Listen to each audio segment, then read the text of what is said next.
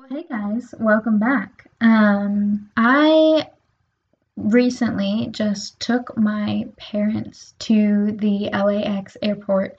And if you live in California, you know how intense of a drive that can be. Um, the 405 is not fun. It's definitely not my favorite road to drive on, especially with those tiny lanes and the twists and turns, and you're going like 85 miles an hour, or at least I go 85. I don't know if you should, but you know, that's what I do. So, um, on my way up there, uh, we listen to worship music because uh, my mom kind of gets really bad anxiety when she's going to fly, which I get. I personally love flying, but it can be really intense for a lot of people. And I was just thinking as we were listening to this worship music driving up there, it's an hour drive from my house. So, an hour up there, an hour back, two hours basically, just me and God. He brought to my remembrance some things that he had told me a long time ago and I want to I want to share with you guys because I think they're very imperative for the season that we're going into as young adults and as a church community in 2021, kind of coming out of COVID into this new reality where we had in 2019 kind of normal life, everything going as before. And then 2020, we had this huge shock to our culture and the way that we live life. And we had to really dial back and readjust. And it was a completely new season for everyone in a very isolating season. But I think one of the greatest benefits that had come from that is the emphasis that we have as a society put on mental health and self care and the things that you need to do to be okay we saw a lot of that in early March, April of 2020, right when that first wave of the shutdown started. And in 2021, now we're starting to see things open up more. Um, the state of Texas is completely open, and I think that's crazy, but in California, we're not completely open, but we're getting there. And I think that's where a lot of the country is at with things, just starting to open up some people have been completely isolated and in their homes almost this whole time. So, going on a year now, like 12 months of really being completely alone and kind of having to deal with things in a completely new way. And things aren't going back to normal anytime soon, unfortunately. Um, but we're stepping into this kind of new normal now. And a lot of things have shifted culturally outside of the church. And I think we're kind of going to see those effects inside of the church. And I want to talk to you guys today about a kingdom principle. And so, if you don't know what a kingdom principle is, that's okay. I'm going to explain it right here. But a kingdom principle, or a principle of the kingdom of heaven, is essentially one of the ways that the kingdom of heaven works that the earth doesn't work by. Okay, so we know that one day earth is going to look just like heaven, right? Your will be done here on earth as it is in heaven, in the Lord's Prayer. But it's not. It's not yet. And if you just take a look outside, if you go, even go on your phone, you don't even have to go out of your own little bubble world. Um, just open up Instagram and see the things people are posting. We can see very clearly, whether you're a Christian or not, that this earth does not reflect heaven. And if it does, I will be I will be very disappointed because I do not want to live here like this for eternity. There's just so much chaos and anxiety and depression and lust and just crazy things going on. We can see very clearly that the earth does not reflect heaven yet. It will eventually, sometime sooner rather than later, hopefully, but it does not yet reflect heaven. And so heaven has these certain principles that it works by. It's kind of like how we have the law of gravity. These are the laws of heaven that when you follow them, it helps you understand Christianity and Jesus and the Bible and the spiritual world a lot better. Um, But a lot of times it doesn't make sense to us because it's not the way the world works. We don't see it reflected in our daily lives. And a lot of these heavenly principles honestly just don't make sense in a way. One of these, you've probably heard of tithing, where you have your paycheck or whatever, and you give 10% of it to whatever church you're a member of right? It's called tithing. When you do that, you are blessed by God. That is one of these heavenly principles that God blesses. And in a worldly sense, that makes makes no sense at all, honestly. Why would I take 10% of the money that I'm earning that I'm working hard for and give it away to an organization to do who knows what, like pay for another pastor's Porsche. Like, I don't know, whatever. Hopefully, they're not doing that. But it's really to go towards helping people. Then to say, okay, me giving my money away is then going to cause me to get blessed. Like, that makes no sense. So, the one heavenly principle that I want to talk to you guys about today is seed time and harvest. And I'm going to start out by reading a parable that Jesus gives in Matthew 13. I think this kind of sets the ground for understanding the principle of heaven really well. That same day, Jesus went out of the house and sat beside the sea, and great crowds gathered about him, so that he got into a boat and sat down and the whole crowd stood on the beach. And he told them many things in parables, saying, A sower went out to sow, and as he sowed, some seeds fell along the path, and the birds came and devoured them. Other seeds fell on rocky ground, where they did not have much soil, and immediately they sprang up, since they had no depth of soil. But when the sun rose, they were scorched, and since they had no root, they withered away. Other seeds fell among thorns, and the thorns grew up and choked them. Other seeds fell on good soil and produced grain, some a hundredfold, some sixty, and some thirty. So in Matthew 13, Jesus goes on to further explain what this parable means because the disciples had a lot of questions, as they usually do, and as they should. Because if you have the Lord of Lords and King of Kings living among you, then you might as well ask him as many questions as you can. They asked, Jesus, what does this mean? And in verse 18, Jesus says, Hear then the parable of the sower. When anyone hears the word of the kingdom and does not understand it, the evil one comes and snatches away what has been sown in his heart. This is what was sown along the path. And as for what was sown on rocky ground, this is the one who hears the word and immediately receives it with joy. Yet he has no root in himself, but endures for a while. And when tribulation or persecution arises on account of the word, immediately he falls away. And as for what was sown among thorns, this is the one who hears the word, but the cares of the world and the deceitfulness of riches choke the word and prove unfruitful. As for what was sown in good soil, this is the one who hears the word and understands it. He indeed bears fruit and yields in one case a hundredfold, in another sixty, and in another thirty. I think Jesus sums it up pretty clearly there um, that the person who hears the word and understands it and has the foundation enough to hold on to it through hard times will yield a harvest from the word of either a hundredfold, sixtyfold, or thirtyfold. So a hundredfold, that basically just means a hundred times what you sowed, what was sown.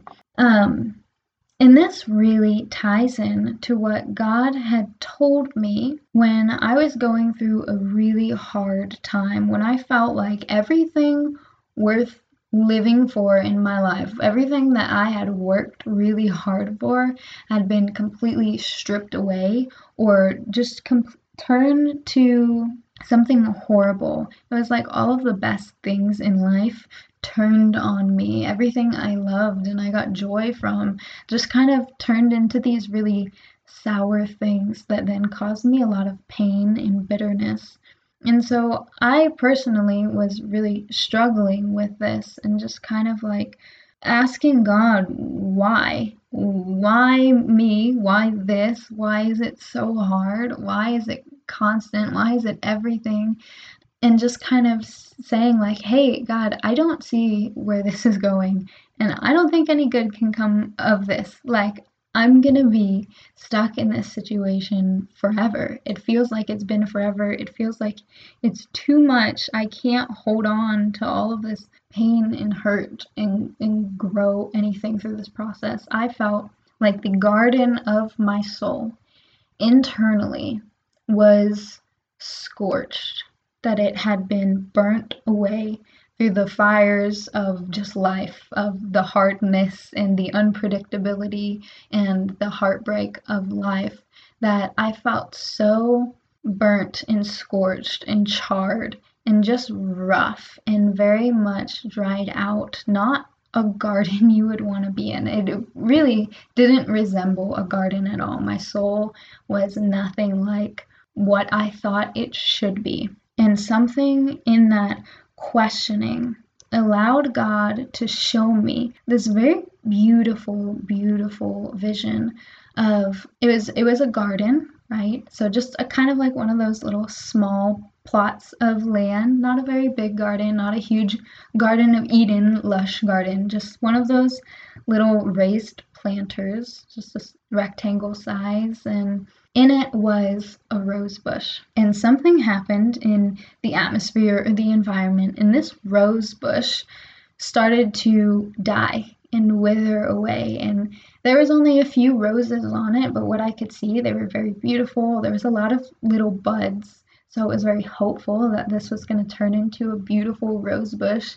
But then the environment changed and you could see the soil started to dry up. If you guys have ever killed a succulent before, which I have, I kill all of my succulents. They're so hard for me to grow. You know what it looks like when you have a healthy plant in healthy soil and a dead plant in uh, unhealthy soil. And so that's kind of what this garden was turning into. It just dried up, it shriveled away from the edges. The rose bush, you could see it. I felt very sad for it because it seemed like all of the nutrients got sucked out of it. All of its will to live got sucked out of it. And then after that, it caught on fire. And I was like, wow, God, this is a beautiful analogy for my life. I was like, I am that rose bush. That's exactly me right now. I am the aftermath of that fire. That is where I was at in life this rose bush, not only is it dead and shriveled, it's now charred and um, full of ash, and it just kind of is. There's a few twigs left, but there's really not much there. I start to see the atmosphere change again. And then there was some rains, and I'm thinking, oh Lord, yeah, that's exactly. Perfect example of my life and probably what the rest of it's going to look like. I'm just going to be this dead rose bush in this garden that is failing and then the rain is going to come and there's no roots there's no foundation. It's just going to wash everything away. It's going to turn to mud. It's going to be gross and disgusting and why can't we go back to that beautiful rose bush that was in the beginning with all of the promising little buds and it does, it starts to rain, and this rose bush is just being so beaten down and so really like torn apart. All of the beautiful rose petals that was on it before or that had survived the, the withering away, they were gone. They were burnt, they were turned to ash, and now they're all turning to mud and they're mixing with the soil. And I start to see these hands getting into that mud and into that soil as it's raining. And it starts to do something and it starts to till the soil. And it takes the the soil on top and it kind of pushes it down to the bottom and it takes the bottom soil and lifts it up. If you guys have ever mixed something before, that was basically what it was doing. It was taking the bottom and t- putting it on top and the taking the top and putting it on the bottom, kind of like if you've ever like tossed a salad or something. So it was doing this and it was doing this for a while. And I start to see something change. The atmosphere was changing again. The soil was changing now. It was drying up, but not to a place of it started to resemble the soil I had seen in the beginning, only this time it was healthier. It was soil that had the pieces of ash in it and the old rose bush in it.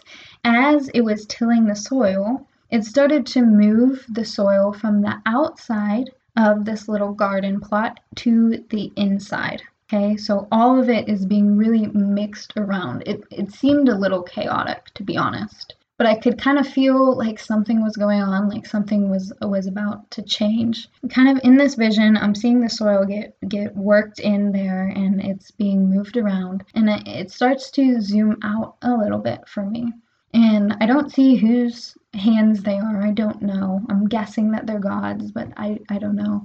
Starts to I, I got to see how those old pieces from that first rose bush got moved to be spread across that whole little garden plot.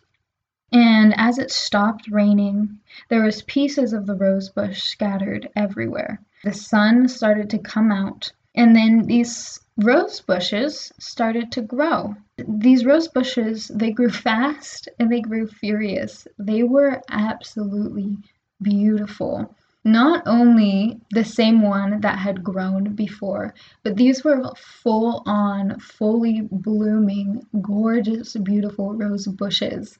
And I say bushes because it wasn't just the one that had been scarred and burnt. It was multiple bushes in the same garden plot, and it almost it started to grow so much that this garden plot couldn't contain it. It was overflowing with these beautiful, beautiful rose bushes, and I could just tell that in this garden, this was the plot that you would have wanted to have. You would have said, Who put in so much time and effort and care into cultivating these beautiful rose bushes? And in just walking into that garden, if you walked in in that moment, you would have had no idea that that sacrifice of the first bush allowed these other beautiful bushes to grow and to bloom and to thrive. So it wasn't that they started from the beginning either. They had these huge, beautiful rose blossoms on them already. There weren't buds, um, there were some uh, signifying like the future is still present in that moment and there's still something to come. But in that moment was the fulfillment of what that first rosebush came to do. And I think, one, it's a beautiful, beautiful analogy of what Jesus did on the cross, right? He died so that we could find life. He gave his life so that we could have the Holy Spirit inside of us and we could have him inside of us. But also, it's a really good analogy of kind of the way life goes in this principle of seed, time, and harvest. There's something really beautiful in letting the process, the natural processes that God has put into place for humanity to work through some of that craziness that we're born with, to let it take its course you hear a lot of times in therapy that healing is not linear. It's not a one line journey that you make this checkpoint and then you're done with it and then you move on. It kind of goes all over the place. You can have good days and then bad days and then great days and then horrible days and it just kind of is all over the place. That is something that's really, really beautiful is letting ourselves have this natural time to really grow and mature in the things of God. And even things just taking it out of a spiritual context, just things in life, like learning how to deal with people. It can be a spiritual thing, but a lot of times it's just experience. You meet um, people who are are older, like really old, who still don't know how to deal with people because they never took the time to learn how to deal with people and vice versa you have these wonderful young people who can carry on an intelligent conversation and they're just the sweetest and they have compassion and they care for people and you feel really heard and loved when you talk to them because they took the time to learn these things to learn these principles right? So when i think about this rose garden This is a vision that God gave me in one of the darkest times of my life. And when I say dark, very seriously dark. And I'm sure we all have those seasons. And for those of you who know my story, who I've, I've shared my testimony with, um, you know that it was rough. I've been through a lot. I feel like, like high key, I feel like I've been through enough for probably four or five people. I'm not saying it's that bad. I'm not trying to be a drama queen, but it's been rough. And when I say it was one of the darkest seasons of my life, guys, I'm not kidding you. It was one of the darkest seasons of my life. So, this one personally is really personal to me and it means a lot to me. The meaning in that season, what I got from that, and what I got when I was driving in the car, taking my parents to the airport, is whatever you're struggling with is going to be returned back to you. So in my childhood, I never really I, I never really fully enjoyed my childhood. I was always very worried kid, very stressed out with adult problems I shouldn't even have known about, honestly. Like who worries about a mortgage payment at the age of 8 years old? I don't know. I did. Uh, you know, if you're a psychologist, maybe you can diagnose me with something, but that was my childhood. I was constantly worried about things. In middle school, I was worried about getting into Harvard and becoming a lawyer and whether or not I would pass the bar exam. But that was me. I was so tense and worried. I really feel like I didn't have a childhood most of the time. And that used to make me really sad. But in the car, spending these two hours with God, I cannot tell you, just singing my heart out in worship, how many times I just laugh. Just for for no reason, kind of. I just feel the joy of the Lord on me and in my life just because because the Lord has given that to me. And I still deal with a lot of depression and kind of like not feeling that all of the time. But keeping in mind the principle of seed time and harvest and this vision that God has showed me, I believe that whatever you are struggling with in your life, whatever you feel like is the area of your life that has caused so much pain and destruction, an area that feels dead, an area that feels like you're never going to be able to get over this thing, whatever it is, God is going to restore back to you that thing, but greater. So if you deal with anxiety, believe me when I say you are going to be abundantly overflowing with peace.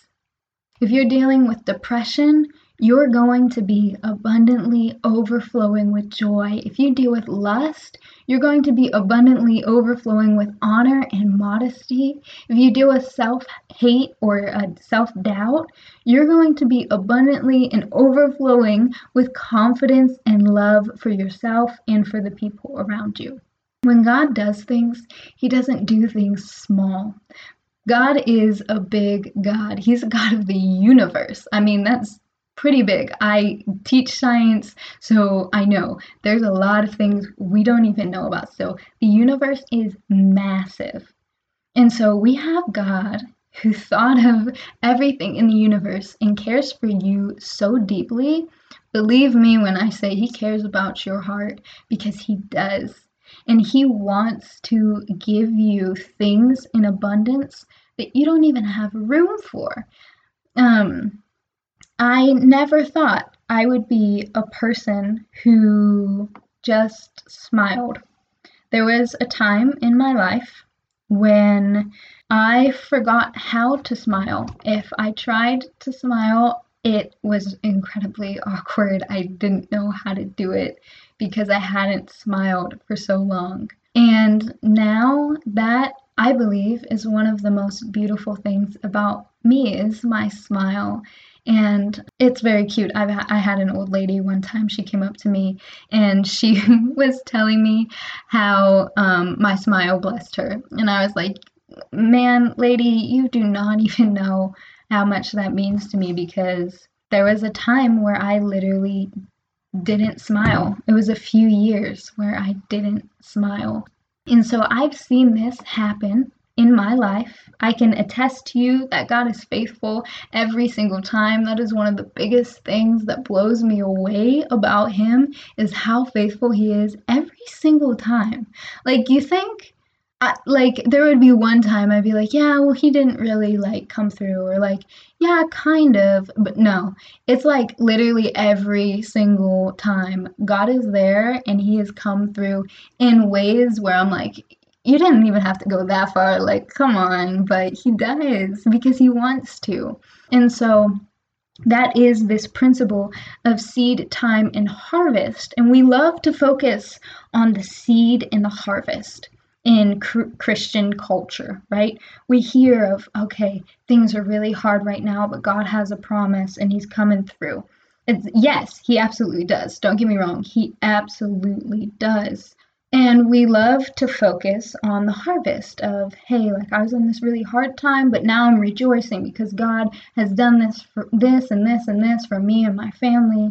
And we like to see the beginning and the end, but we rarely, rarely talk about that time portion of the time and the energy and the sleepless nights and the days where we're just too empty inside to get up or where we're crying constantly because that is where the real work is done.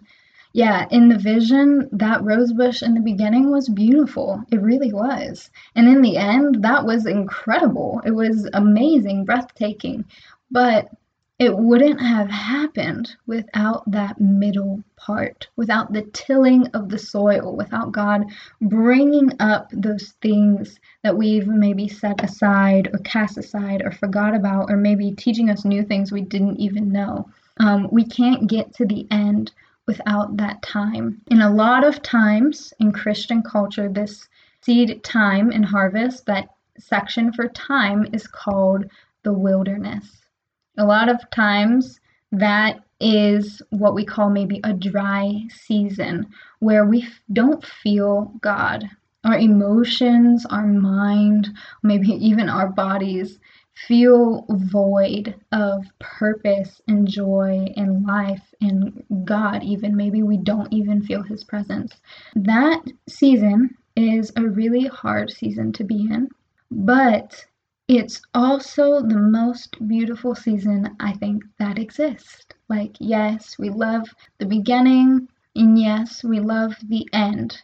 But that season in the middle, that time section, that wilderness dry season, is where we are positioned to receive the blessings of God and to get to know Him more intimately on a deeper level. When the things around us, whether that be friends or money or uh, a job or a career or a, a family member, um, whatever kind of thing you can place your value in, when those things are stripped away and we're left desolate and burnt and scorched and hurt and in pain and in need of a caregiver and in need of the love of God in the wilderness, when there is nothing left for us to do or for us to give, that is where God shows up the most. And I say this with confidence because that is how it has been for me and everyone that I've talked to in every season of their life. The beauty that comes from the wilderness is unparalleled. And even Jesus, shows this to us when he retreated into the desert after being um, baptized by John the Baptist. He retreated into the desert for 40 days and 40 nights. And we talk a lot about that being the wilderness. And we see in the wilderness, he came face to face with Satan himself and he recounted the scriptures, what was written. He said, For it is written, he recounted the scriptures to Satan. And it doesn't say that God was with him in the wilderness. Even though he he was. God is omnipresent, God is everywhere.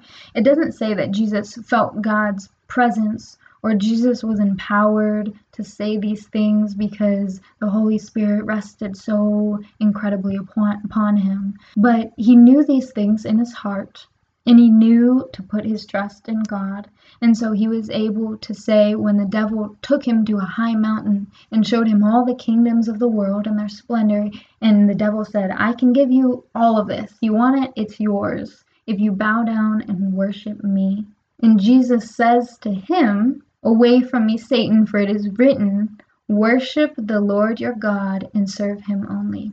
And so Jesus was able to come at the devil with these responses because he knew what was written in his heart.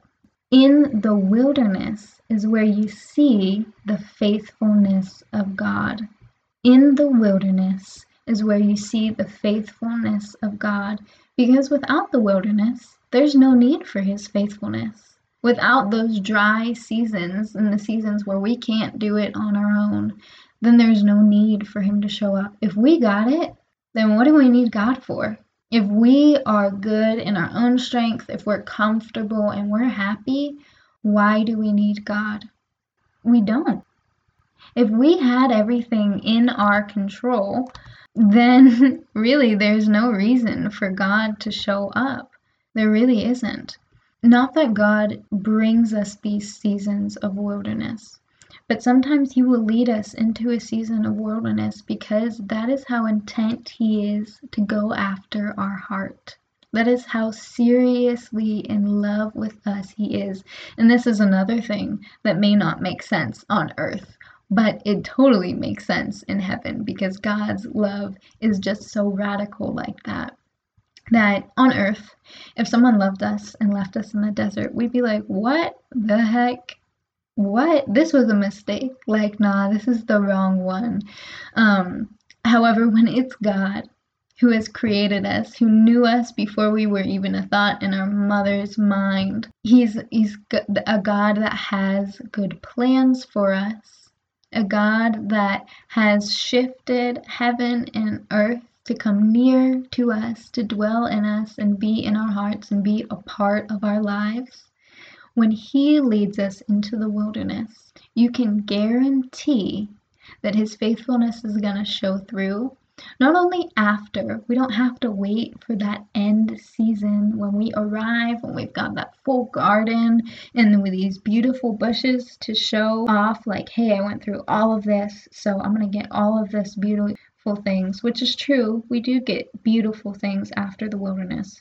But he's saying, hey, Listen, some things I want you to grow in because I want you to be a better person, because I want you to be able to overcome these things, because I want you to be able to be a light for me in the world around you. And so I'm going to take you into the wilderness so you can come to me and get to know me, and I can give you the strength and the joy that you need to get through this and not only get through this, but lead other people into that same freedom and that same life and joy and peace and confidence and love that I've shown you how to get. Now it's then your turn to give that to other people and help lead them through that season as well. And I think that is why I've always had this question like, why is Christian music so sad? Like, yeah, we've got like the praise and worship songs where they're really upbeat and they're kind of poppy and they're fun, like Young and Free and all that. But if you listen to the majority of Christian radio, these songs start out so sad. I kid you not, every single time. It's like, my life is hopeless. I've come to the end. I'm done with it all. And I'm like, yeah, that's how I feel. I, I turned this on so I wouldn't feel like this anymore. But one thing that I've learned in my life, and to be honest, I'm still not a huge fan of Christian radio. It's not my favorite. I I love call me heathen if you want. I love rap and hip hop and R&B, anything groovy, okay? But there is this certain beauty to Christian music that other genres don't have because they know this principle of seed time and harvest. And I do think it's really interesting when you compare the lyrics of a Christian music um, or a Christian song to a song made for the world. a lot of the times the songs in the world are very instant. Like I've got the fame, I've got the girls, I've got the cars, the money, the drugs, whatever. Or I've got the like fight, I'm gonna beat you up, um, whatever. Or I've got the the hurt and the pain and I'm like my life is so woe is me. However it starts, that's kind of how it ends, generally in worldly songs, right? It's he broke my heart, he made it so hard to live, or I'm so in love with him or her, um, they make my life so much better, or I'm just trying to get that booty, like let me let me hit that girl, I'm so cool, whatever. Whatever the song is, that's how it starts is kind of how it ends. With Christian music, we see the principle of seed, time, and harvest. And you see how this is so woven throughout his kingdom? And it used to bother me at first, but since I've understood this, it makes a lot more sense. Is that when we sing, we are worshiping God, right? So when we sing Christian music, we're going to worship God through those lyrics and through those melodies. A lot of times it starts out in that beginning stage of, hey, this is really hard. I'm having a hard time. I don't know if I can continue with this anymore. I'm at the end of my rope. And then you have some time in there. It sounds a little bit like I kind of went away for a while, but I reflected on God or but I heard his voice. And then you have the harvest and how it starts is rarely how it ends unless it already starts by glorifying God. But when we have these real, raw Christian music songs, they never usually end how they started. They always come to a place of glorifying God and His goodness. And I think that's a really, really beautiful thing because in the wilderness, when I was in the wilderness personally, I was very sick physically. I did not have a lot of energy. I barely got out of bed for months at a time because of how sick and tired I was. So, um, I didn't really eat much. I really didn't have much of a life going on because of how much this impacted my life.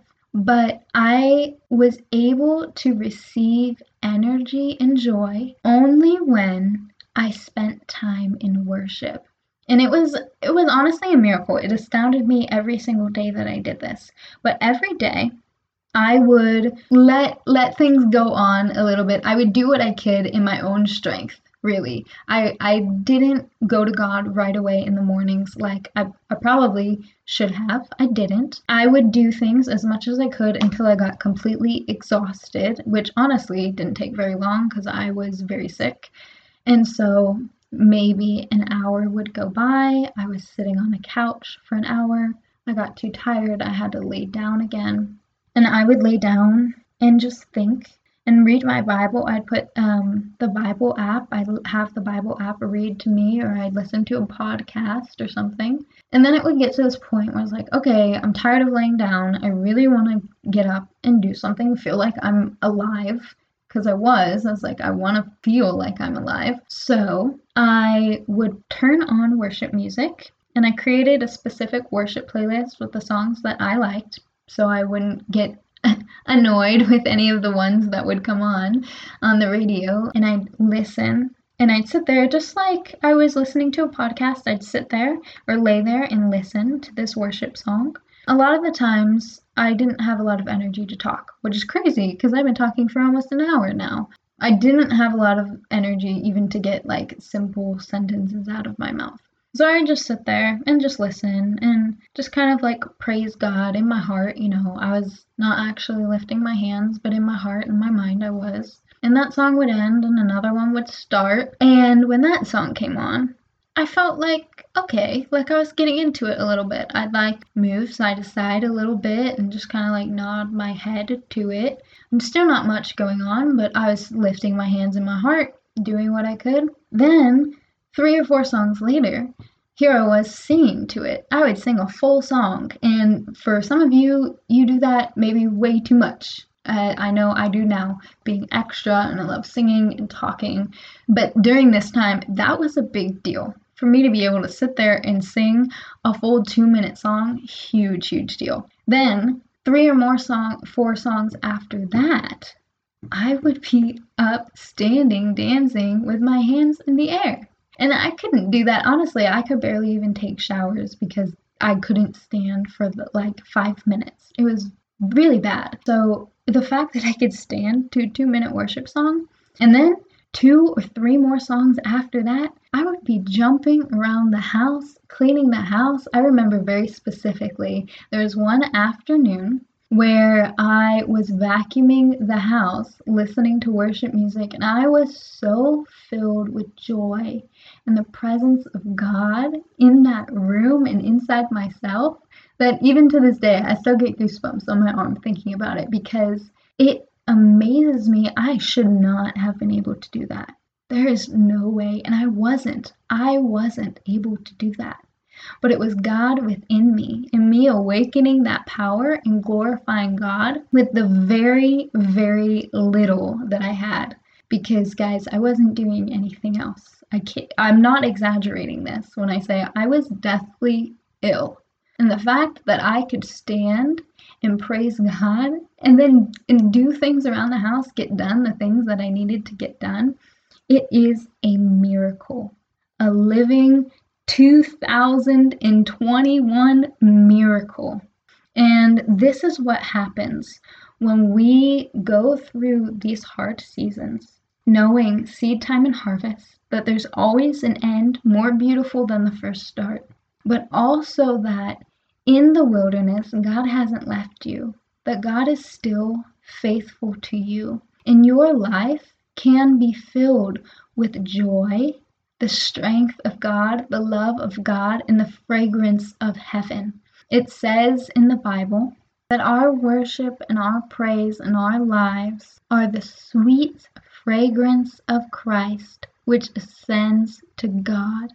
And how beautiful is that? That even in my darkest time, God sees me and responds to me the way I would respond to a really good candle because like guys I love candles. I have candles all over my room. I have flowers all over my room. I have this really good perfume that I like to wear. I think smells can just change the aesthetic of something you're wearing or a place you're in and they're related to memories. Have you guys ever smelt something and it instantly brought you back to a time in your life? That is what God feels when we are glorifying Him, that we are the fragrance, the sweet fragrance of Christ, which ascends to God in heaven. And I think that's absolutely beautiful that He takes so much pleasure of us. He's like, when you drive past the really good taco stand at two in the morning and you're like, mmm, dang, like get me some tacos now. That is what God is like. Like, oh man, like the way they're worshiping, like I just, you feel fragrances. They're related to memories. They can bring up strong emotions. When it says we are the sweet fragrance, God is just like. Oh, I love them. Like, man, that is so good. Like, that smells so good. That makes me feel so good. And that is where we get that internal joy that we need. And I say joy, not strength, because it says, The joy of the Lord is my strength. So if you feel weak and beaten down and burnt out and just kind of scorched and hurt and in pain and weary and tired, you need the joy of the Lord. That is what you need, my friend a revelation on the joy of the Lord. And that happens by getting to know who Jesus is. So that's the first place to start. But when we are in that wilderness place, worshiping God, remembering his faithfulness, and singing aloud, either our sorrows or our praise can bring the joy of the Lord and the strength that you need to get through it. And I think there's something so beautiful in remembering what God has done throughout the Bible that has always been a common theme of remembering the good God has done in your life. So if you could think of a few times that God has maybe protected you or given you strength that you need, it doesn't have to be a big thing. It can be a really small thing, but remembering the faithfulness of God is what helps bring us through every single time because God is faithful. Just like how the sun rises and sets every single day, we know that God is going to be faithful. Let's say the sun comes up in the morning, you get up, but you don't see it.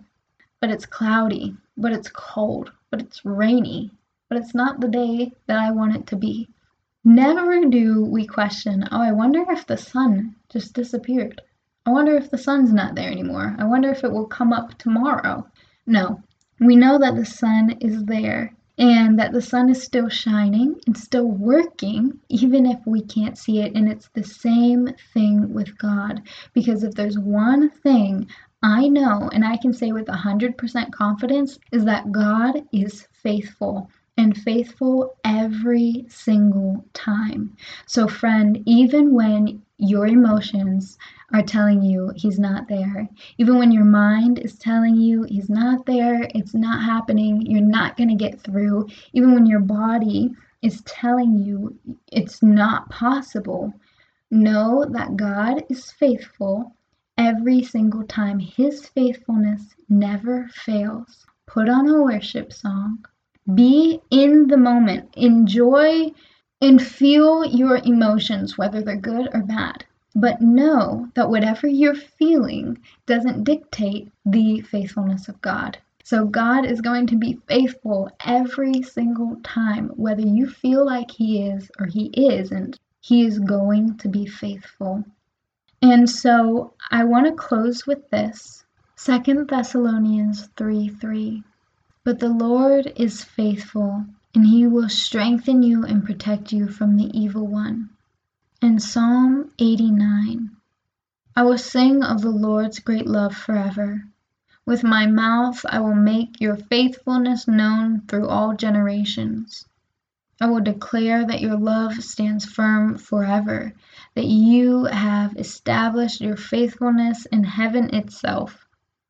You said, I have made a covenant with my chosen one. I have sworn to David my servant. I will establish your line forever and make your throne firm through all generations. The heavens praise your wonders, Lord, your faithfulness too, in the assembly of the holy ones. For who in the skies above can compare with the Lord? Who is like the Lord among the heavenly beings? In the council of the holy ones, God is greatly feared. He is more awesome than all who surround him. Who is like you, Lord God Almighty? You, Lord, are mighty, and your faithfulness surrounds you. You rule over the surging sea. When its waves mount up, you still them. You crushed Rahab like one of the slain with your strong arm, you scattered your enemies. The heavens are yours, and yours also the earth. You founded the world and all that is in it. You created the north and the south. Tabor and Hermon sing for joy at your name. Your arm is endowed with power, and your hand is strong, your right hand exalted. Righteousness and justice are the foundation of your throne. Love and faithfulness go before you. Blessed are those who have learned to acclaim you, who walk in the light of your presence, Lord. They rejoice in your name all day long. They celebrate your righteousness. For you are their glory and strength, and by your favor you exalt our horn. Indeed, our shields belong to the Lord, our King, the Holy One of Israel. Once you spoke a vision. To your faithful people you said, I have bestowed the strength on a warrior. I have raised up a young man or woman from among the people. I have found David my servant. With my sacred oil I have anointed him. My hand will sustain him. Surely my arm will strengthen him. The enemy will not get the better of him. The wicked will not oppress him. I will crush his foes before him and strike down his adversaries. My faithful love will be with him, and through my name his horns will be exalted. I will set his hand over the sea, his right hand over the rivers. He will call out to me, You are my Father, my God, the rock, my Saviour. And I will appoint him to be my firstborn, the most exalted kings of the earth. I will maintain my love to him forever, and my covenant with him will never fail. I will establish his line forever, his throne as long as the heavens endure.